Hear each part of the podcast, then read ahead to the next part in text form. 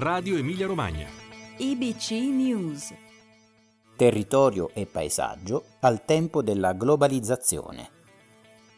Patrimoni, paesaggi, idee. IBC incontra il geografo Franco Farinelli.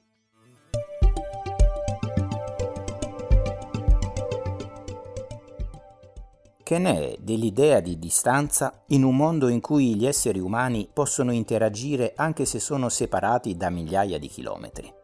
È partita da questa domanda la conferenza del geografo Franco Farinelli, ospite il 17 ottobre 2019 della rassegna Patrimoni, Paesaggi, Idee, IBC Incontra, organizzata dall'Istituto per i Beni Culturali della Regione Emilia-Romagna in collaborazione con la rivista Il Mulino.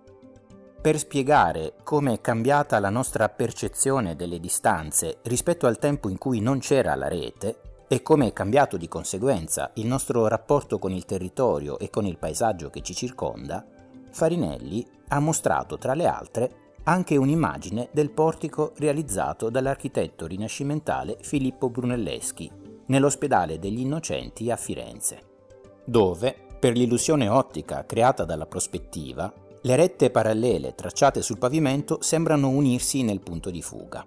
Quel gioco, che regala a chi guarda l'impressione di dare forma allo spazio, funziona solo a patto che il portatore dello sguardo resti fermo in un punto e si posizioni alla giusta distanza.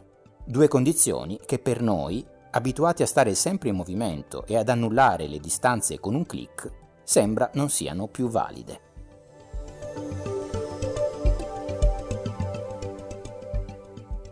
Professore Franco Farinelli, che effetti ha la connessione globale offerta dalla rete sul modo in cui concepiamo lo spazio e il tempo? Beh, sostanzialmente li annichilisce, almeno nella maniera con la quale noi moderni li abbiamo conosciuti e praticati, cioè li distrugge.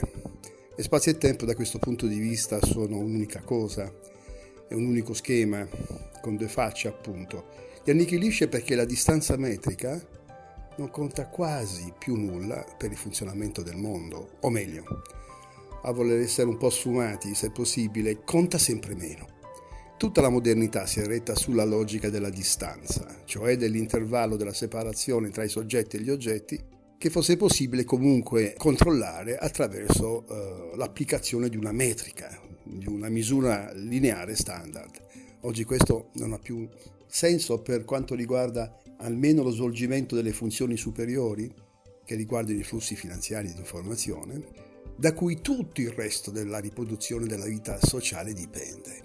Il problema sta esattamente qui. Allora, da un lato noi dobbiamo urgentemente, se vogliamo ancora tentare di capire come il mondo funziona, mettere a punto nuovi modelli, che magari possono anche essere antichissimi, nel senso che dobbiamo recuperare innanzitutto la logica dei luoghi, perché il contrario dello spazio è il luogo. E da questo punto di vista vi è uno straordinario eh, programma scientifico da mettere in campo. C'è un solo problema però, e qui almeno per il momento mi arresto, che mai come in questo periodo la differenza, o se si vuole la distanza, è proprio il caso di dire, tra ciò che sarebbe culturalmente necessario e la consapevolezza in termini politici di questa necessità è grande e si va allargando ogni giorno di più, ahimè. Perché oggi, a suo parere, è così importante rendersi conto che viviamo su una sfera, come apparve già 50 anni fa nelle immagini della Terra vista dalla Luna? Beh, perché oggi per la prima volta nella storia dell'umanità tutta l'economia del mondo funziona all'unisono come un tutt'uno. Fino a 30-40 anni fa gli storici dell'economia spiegavano la composizione dell'economia mondiale attraverso il riferimento a ciò che loro chiamavano le economie trattino mondo. Che cos'era? Bisogna parlare al passato, un'economia mondo. Era un pezzettino della faccia della Terra, in grado però di ricevere e emanare, emettere flussi che facevano il giro del mondo, che interessavano tutto il pianeta.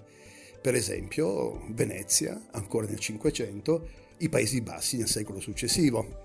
Attenzione però, questo invio e ricevimento di flussi implicava il tempo, perché correva attraverso le navi e poi eh, ancora nel 600 le navi e poi nel 700 le strade dritte, le strade rettilinee, nell'800 la ferrovia, che è stato il grande veicolo della trasformazione della faccia della Terra in un unico spazio.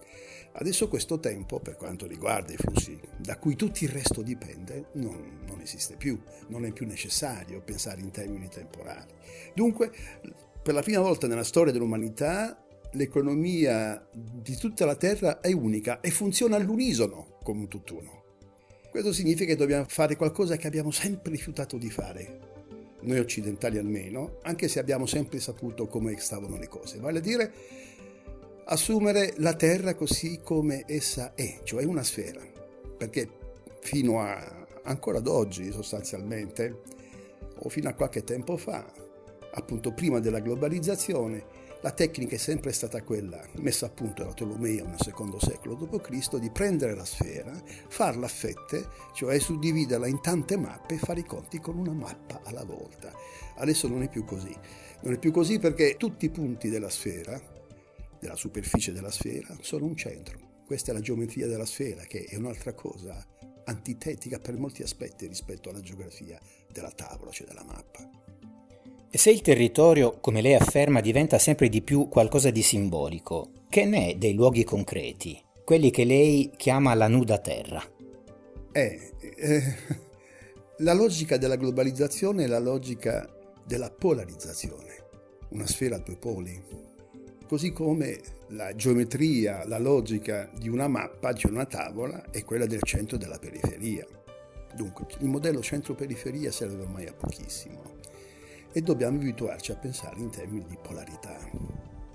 La prima polarità è esattamente quello che lei evocava un minuto fa, tra la concretezza della nuda materia da un lato e il simbolo dall'altro, che da un lato corrispondono a quello tra soggetto e oggetto, alla Cartesio, e che la modernità separa, ma che a questo punto tornano in forma diversa, che è ancora tutto da indagare, a riunirsi. Eh, bisogna qui stare molto attenti, nel senso che da questo punto di vista il simbolo acquista una concretezza assolutamente straordinaria e viceversa e la materia acquista un grado di immaterialità altrettanto sorprendente.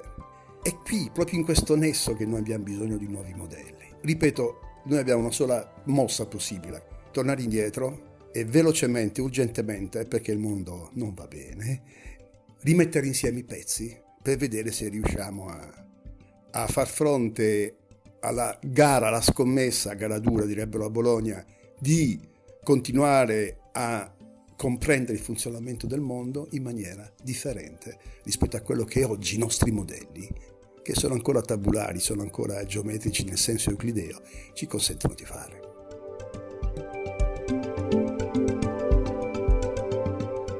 Il prossimo appuntamento con Patrimoni, Paesaggi, Idee IBC Incontra è il 30 ottobre sempre nella biblioteca dell'IBC a Bologna.